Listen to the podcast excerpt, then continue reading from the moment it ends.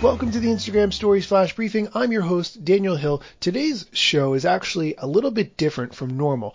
The head of Instagram, Adam Mosseri, gave an interview recently where he talked about some of the features that they've been working on, specifically as it relates to bullying. And I thought this interview was so relevant, I want to give you some snippets of it, so this way you can be up to date on exactly what Instagram's doing, to help address bullying on the platform.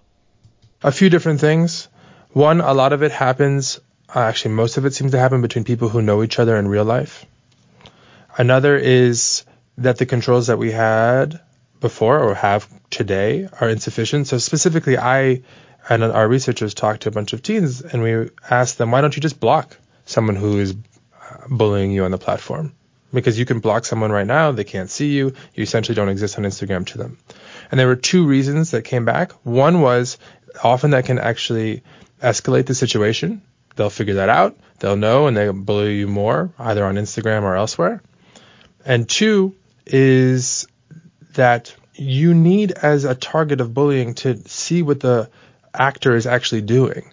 Teens would often say, like, they're talking about me. If I block them, I won't be able to see that. So I need to track what's actually happening, which is why we've been developing this new control called restrict, which allows you to restrict an individual. It means that if they comment on your post, you'll see it and it'll look to them as if they've it's actually been commented on, but you have to approve it before anybody else sees it.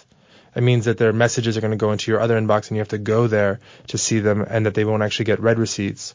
A whole bunch of different little nuanced ways to give a target of bullying a bit more power over the experience. So it's not allows... about changing their behavior, right? It's about giving the person who's the victim a few more tools to protect themselves. Yeah, restrict is not about changing their behavior. There are other things we're doing to try and adjust people's behavior by changing incentives. One of them is very interesting. It's an alert that flags a mean spirited post, right? It essentially asks you, hey, are you sure you want to post this?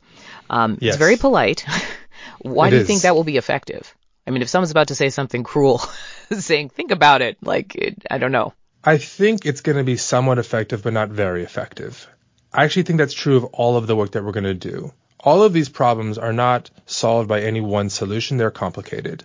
I've also seen in the actual data that a minority, but a significant minority of people do rewrite their comments and they rewrite them in a much more pleasant way. Now, do most people rewrite their comments? No, because if you have an intent that's really intense to harass an individual, a polite comment from an Instagram is not going to prevent you from doing so.